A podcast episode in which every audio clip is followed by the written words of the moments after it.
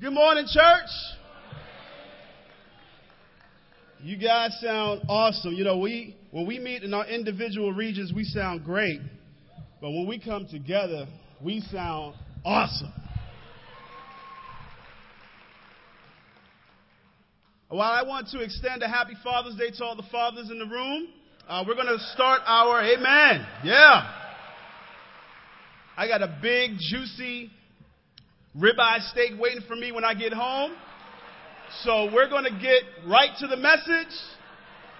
I'm going to make a beeline for the door. I'll see you at Midweek Harlem.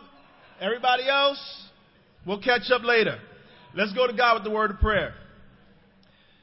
Our gracious and awesome God and Father, we thank you so much, so, so much, uh, for you being the example for us dads of what a father should be. Uh, Lord, you are so gracious, you're so forgiving, you're so loving. And God, we just hope and pray that we can be uh, a fraction of, of what you are to us, to our children. And Father, I do pray that we can also love our spouses and respect our, our children's mothers, God, that we in, in such a way that uh, they will be drawn to you and they will appreciate uh, having us in their lives because we so want to be like you uh, to our children. God, I pray that you'll bless this time in the word and that you'll bless the remainder of our day. In Jesus' name we pray. Amen. Amen. All right, I don't know what's going on behind me, but uh, good morning and happy Father's Day. You know, in, in Harlem, we've been doing a series called Soul Food. And so in keeping with this series, I want to look at the soul of a dad this morning, the soul of a dad. We're going to look at one of the most popular passages in the Bible because it's a passage that I believe that really reveals the soul of the perfect father. Because it focuses on the perfect father. Now, let me just let all the dads off the hook. You're not the perfect dad. You're going to mess up. You're going to make mistakes. Amen. Praise God, right? But we can't be the perfect dad for our children. And I'll talk about that just a bit here. John three sixteen, for God so loves the world, that he gave his one and only Son, that whoever believes in him shall not perish but have eternal life. If you're a father, this verse will give you an idea of what it means to be a good dad. It reveals three qualities of God, the perfect dad, that I believe we can learn from and help us get closer to our goal of becoming the perfect dad for our kids. Amen? So the first thing is, a father loves his children. A father loves his children. It says, for God so loved the world. Now, here's a fascinating fact. The moment your children are born, you love them. In fact, you love them even when they're in the womb. I used to talk to my children through my wife's belly button. You guys ever do that? I remember reading to my daughter at night. Speaking to my wife's belly. I'm glad no one was there recording that for Facebook. But I would read to my daughter through my wife's belly, and I would talk to my son. Maybe that's why he talks so much uh, today. But we would have little conversations. I wanted him to hear my voice. And you would be, you can't imagine the joy I felt when my first son's first my son's first words was, "Dad, Dad." I mean, it was, I was anticipating. My daughter's first words were not dad, dad, but amen, I still love her. But when my son was born, you know, every dad wants to have a son. Every dad wants to have a girl. I mean, we love our children. And they hadn't done anything to earn that love. And the reason is you love them because they're yours. And you'll continue to love them no matter what. Your children will disappoint you. They will anger you at times. You may want to disown them and put them back from whence they came, but you can't, and you'll love them anyway. They overwhelm us with questions we're too prideful to admit we have no answers for. And don't forget the whining. The grocery store trips, or the forbidden trips to the toy store. And as much as you try to prepare their little hearts, we're not going there for you. we're going there for your cousin, it's still an adventure. Am I right? All that being said, I've never met a father who said, I don't love my children. Even mean fathers love their children. But here's the problem. We don't always express it. And I think, if we're honest, some dads don't even know how to express their love for their children. You know, it was a fear of mine uh, becoming a dad. I didn't really know because I didn't have that example growing up. My dad and I did not have a relationship. And so I had to imitate other dads. I didn't know, what should I do when I take him to the park? Should I let him run around like I did, I mean, aimlessly? I mean, what do I do? And so it's humbling, but it's honest. And I think sometimes if dads are honest with themselves, we don't really know how to connect with our kids on an emotional level. And so what we do is we avoid it altogether. I think sometimes it's a God thing that keeps guys from saying, I love you. One of my cousins, he asked me a question when he was visiting from South Carolina. He said, he asked me the question, he said, do you kiss your son? You know, our sons are about the same age. I think his son maybe about a year older. And I said, yeah, every day. I kiss him every day. And he said that his dad told him, my uncle told him, he needs to stop kissing and hugging his son. It's going to make him soft. And I thought, wow, that's that's some really odd advice because, you know, I can't stop hugging and kissing my son. And my cousin then opened up about not feeling close to his dad, not having that, that connection with his father. And then we dug a little deeper and realized that his dad did not have a connection with his dad. And, you know, we learned in the parenting series some years ago that dysfunction is the gift that keeps on giving. And we see how dysfunction can get passed down from one generation to the next generation to the next generation. You know, we have to be the type of dads where it says, it stops right here. I'm going to show my sons especially all the love, all the affection that they need so that they'll know how to be loving and affectionate to their sons. I had to learn. I had to be okay with my son cuddling up, cuddling up with me and sitting on my lap, and we go to the movies together. He has his own seat, but yet he wants to sit in daddy's lap. I'm thinking, these seats recline, son. Check this out. He's like, no, I want to sit in your lap. Your lap is better. And what do I do? I put him in my lap. Because that's what dads do. Have you ever noticed? Some brothers will say about their wives, and some men will say about, oh, she knows I love her. I don't tell her much, but she knows. I married her. I put a ring on it. I work. She knows. And we tend to do the same things with our children. It's like we assume that children know we love them because we let them hang around the house and eat up all our food and stuff. Or we might express our love as a reward for certain types of behavior. If they start acting up, we start to wonder whose kid they really is. Those ain't my kids. I think those genes came from your mama. But we might we, we might also express our love. It's something like this. Honey, if you're good, I'll take you to McDonald's, and I'll get you a nice, crisp salad. Because we're trying to be healthy, right? And so when our kids grow up, we we we we, we bribe them. We try to, you know, we, we try to to to show our love in, in different ways. And honestly, if they don't hear it, they don't know it. Kids are very, very simple. They spell love T I M E. The more time, they don't care what you got going on. They don't care if you had to work four extra hours. They don't care what kind of trip you had on the train on the way in. They don't care what, what happened on the bus. They don't care what's going on in politics. All they care is that you sit down with them and watch Gumball for five hours.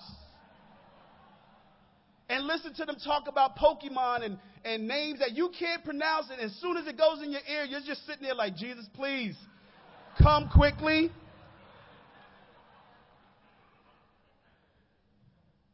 People can't read feelings. They can only read your actions. They can't hear what you're thinking. They can only hear what you say. And that's what's important for a father to express his love for his children by what he says and by what he does. You know, our Heavenly Father expresses his love to us time and time and time again. Even in the Garden of Eden, when Adam and Eve sinned against God and disobeyed him outright, God still took care of them. He disciplined them, but then he came right back and showed them love and grace. That's how a father shows his love to his children. He covered their nakedness. He made sure that they still throw, uh, they still had a thriving life. He did not take away his vision or lose sight of what they could become because of their mistake. He still loved them. And throughout Scripture, God affirms his love for us. We know he loves us because he tells us he loves us. I love the scripture in Isaiah forty-three, verse four, "Since you are precious and honored in my sight, and because I love you, I will give men in exchange for you and people in exchange for your life." God tells us he loves us. He shows us, but he also tells us that he loves us. His ultimate act of love is obviously sending his son Jesus to die for us. Maybe your father didn't know how to express his love for you. You know, I, I learned when I got, as I got older, I had to let my dad off the hook because he didn't have a relationship with his dad, and therefore I was taking out my anger on him, but he didn't have an example to follow. And I had to learn, I had to let him off the hook and give him a little grace because he didn't know how to express love. He didn't know how to, how to express and show affection. His thing was, he would sit down, we'd watch movies, he'd fix, he would buy us gifts. And I'm thinking, Dad, I want to learn how to fish. Show me how to work on my jump shot. Can we go to the track? Can we go to the gym? And where my dad failed in certain areas, he made up for in others. He was a hard worker. He was a great example. He was never late. And those are examples that I could take away. And I think sometimes the hurt from our past blinds us to what we have now and keeps us from seeing what we can become in the future.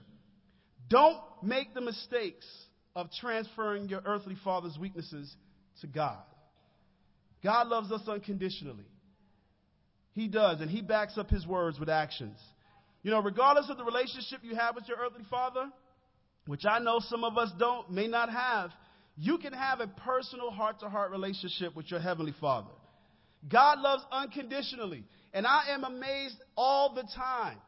There's sometimes God will bless me right after I've blown it big with my own family.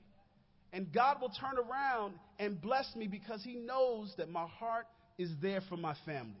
He knows that I love my children and I'm trying to be the best dad that I can be. And so by him showing me that example, I can then be that for my children. When they make a mistake, I can overlook it. I can teach them through it, and I can love them in despite of it. God loves us unconditionally. That's what a father does. He loves his children. And I want to encourage the dads, don't forget to tell your children that you love them. It won't make them soft. It will make them grateful. It will connect them.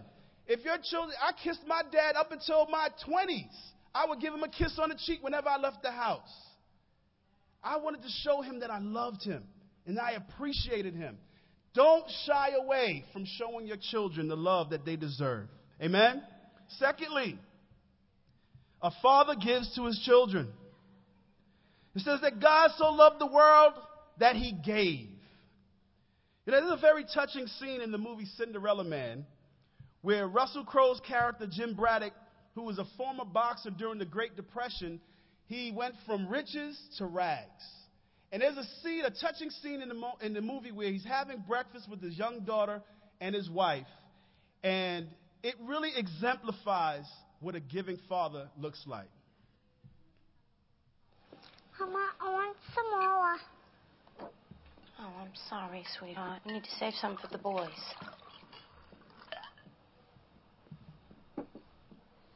Here you go. You know, May, I dreamed last night that I was having dinner at the Ritz with Mickey Rooney and George Raft. Really? Yeah. I dreamed I had a steak. Oh. Thick, juicy steak. Oh. Like this, Rosa. Wow. And I had a mountain of mashed potatoes. And I went back for ice cream three times. Oh. I'm I'm stuffed. I'm absolutely full. I cannot eat another thing.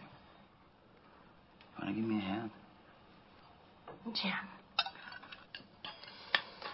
Jimmy.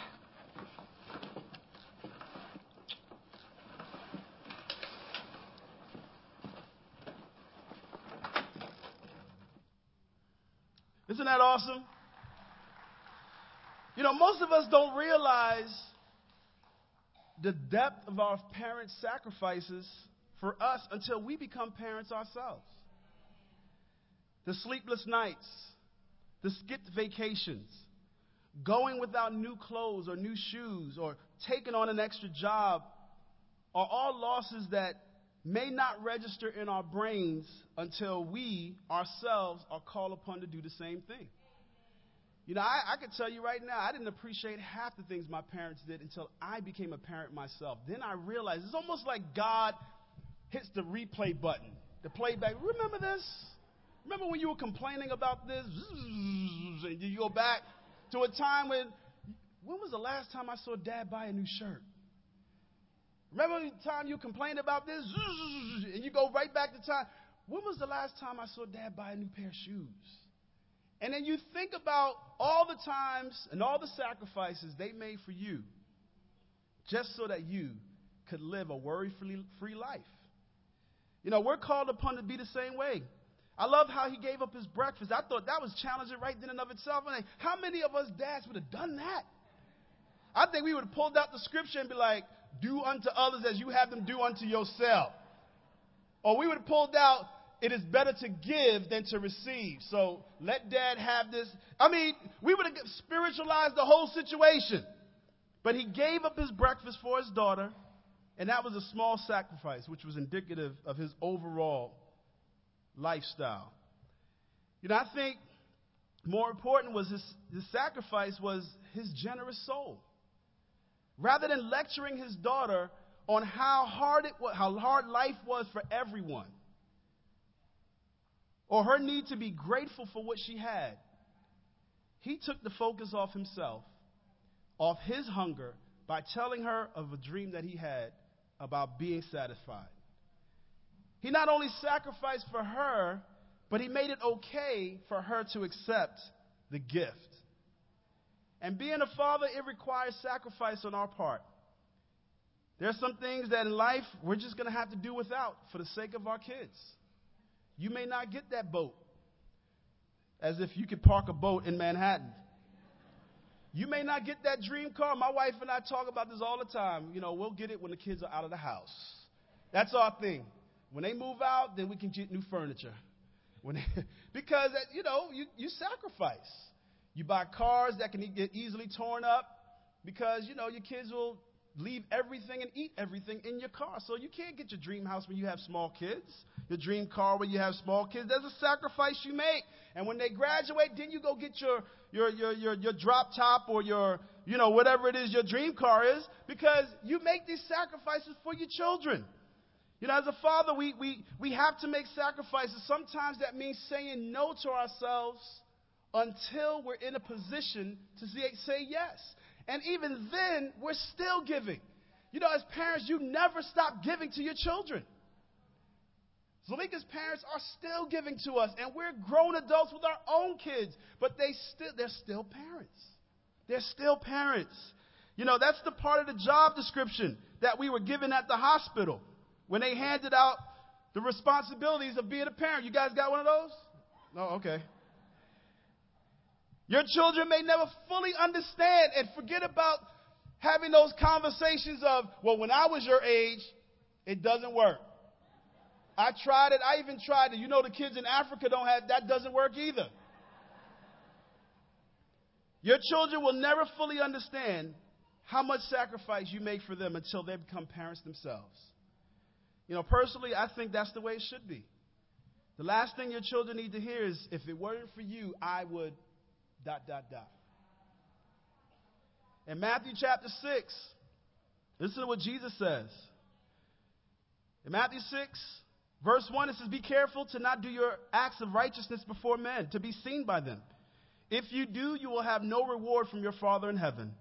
So when you give to the needy, do not announce it with trumpets, as the hypocrites do in the synagogues and on the streets, and to be honored by men. I tell you the truth, they have received their reward in full.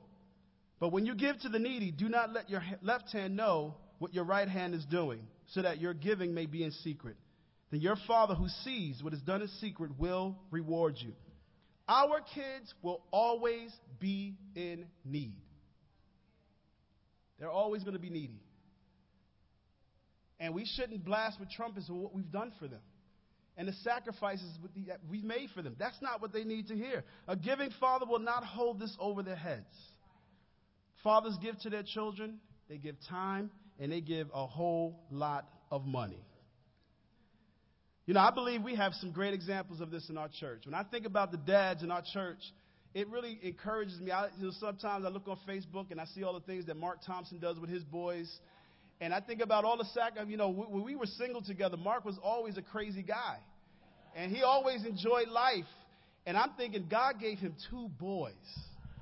That had to have been his prayer all. That had to be all. I'm pretty sure Leslie wanted at least one of those to be a girl to kind of balance things out. He got two boys that he could just be crazy with. And God has given us these children for us to sacrifice. There's a lot of things. Mark and Leslie are both talented people. They can do a whole lot with their lives and a whole lot with their talents, but I believe they've made sacrifices for their kids because that's what God would do for us. You know, we have great examples of this in church, and I think about, you know, Steve Edwards and how he shows up every week, every Saturday at the gym down the street. We open up for uh, recreational basketball, and he's there every Saturday with his son. It's a sacrifice. I believe he, work, he works hard. He's a hard worker. And every Saturday, I believe he can, he can sleep in. He can pull the dad card. Hey, I worked hard. I'm sleeping in. But he's there at the gym with his son, and his son loves basketball. And I believe a big part of that is because his dad was there with him. We make sacrifices. And guys, I want to encourage you, dads, your sacrifices are not in vain. They're not in vain. You see, God not only gives to us through our earthly fathers, but he also gives to those without dads. In Psalm sixty-eight, verse five, a father to the fatherless, a defender of widows is God in his holy dwelling. He's always available. And a father who always gives, he's always there for his son. And lastly, a father has expectations for his children. John three sixteen is God's plan for salvation. It shows us what God has done for us. He gave his son so that we can be saved. And it shows by what he expects from us, those who believe in him. God expects us to believe in him. He expects us to, to play a role in our salvation. He expects us to believe in what he said he could do, in his promises. Now, he doesn't expect us to give more than we can or to do more than what's expected, but God does expect us to do what he's called us to do. And I think having expectations plays a great role in our lives, especially if we're to be the people that we want to be. If we're ever to reach our full potential, someone has to expect us to take it higher. Someone has to call us higher, and that's dads. You know, when I go to my son's track meets and his basketball games and his soccer games, there are a line of dads, go son, you can do it, run harder, because otherwise our kids could give into their nature. When they feel that pain, they don't want to push past the pain because it hurts. No, you can give a little bit more. Last week, my son, I was so proud of him. He was running, and they had these kids running. I mean, he's running his little heart out. He's like, my legs hurt. And he comes over to me, buries his head in my chest, and he starts crying. And he said, and then I hear the coach say, okay, guys, one more. He said, I want to go home. I want to go home. And I said, son, you got to give me one more. I know you got one more in you. You got one more race in you. He said, I want to go home. I want to go home. I said, look, if you, if you give me one more, we'll go to Carvel.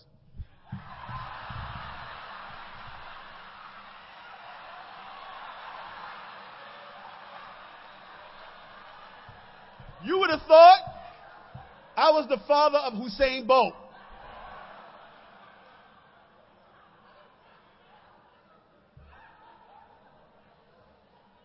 I didn't expect him to quit. And Carvel helped a little bit. But he did it. He pushed through the pain. He pushed through the pain. And we went to Carvel's afterwards. You know, God, God doesn't just give us things to do without giving us a reward. God blesses our obedience. And sometimes it's not in, in material ways. Sometimes it's character. Sometimes it's in peace of mind. Sometimes it's in a, in a, in a, a more compassionate heart. But God always rewards our obedience. And he always expects us to be our best. Now, we don't have the ability to be perfect. We don't have the, the capability to pay for the price of our own sins. But we do have the capacity to believe. And this is what God expects from us. A good father has certain expectations for his children, certain requirements that must be met. And I believe a father's responsibility is to create a culture of faith for his children. In the movie Little Boy, we see a dad creating an expectation of faith in his son. The story really starts the day I met my dad, my only friend, my partner. He's a boy. Wow. He's so... What, little? Well, he'll grow. Right?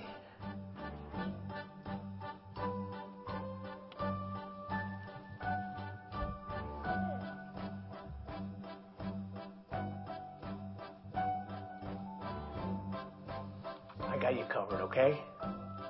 Because we're partners.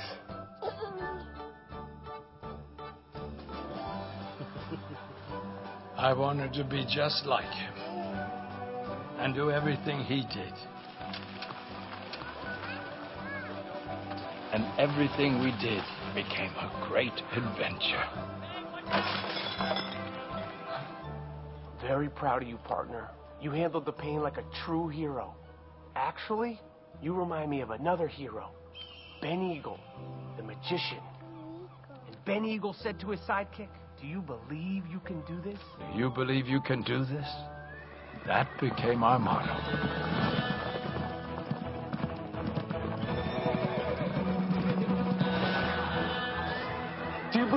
This? Yes, I believe we can do this. Let's go, partner.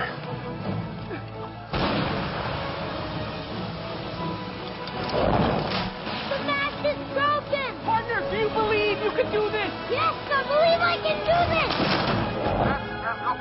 Partner, do you believe we can do this? Yes, partner. Do you believe we can do this? You know, I imagine God said this to his son Jesus before sending him to earth to die for our sins. Me was show them how to live. Do you believe we can do this? Yes, I believe we can do this. We must build a community of believers that will make other believers, that will make other believers. Do you believe we can do this? Yes, I believe we can do this. We must give them principles to follow and train them in righteousness. Do you believe we can do this? Yes, I believe we can do this. We must reconcile them to ourselves, wipe away the sin that separates us. Do you believe we can do this? And Jesus replies, yes, I believe we can do this. Because the Father believes, the Son believes. And a father creates a culture of faith for his children. It's the Father's responsibility to lead by example. A father's soul is do as I do and do as I say. And finally, when Jesus says, whoever believes in him should not perish but have everlasting life, that's God's vision for us. A father will always have vision for his children. And God's vision for us is to be with him forever. Christianity is not about a man finding his way to God. It's about God reaching out to us through his son.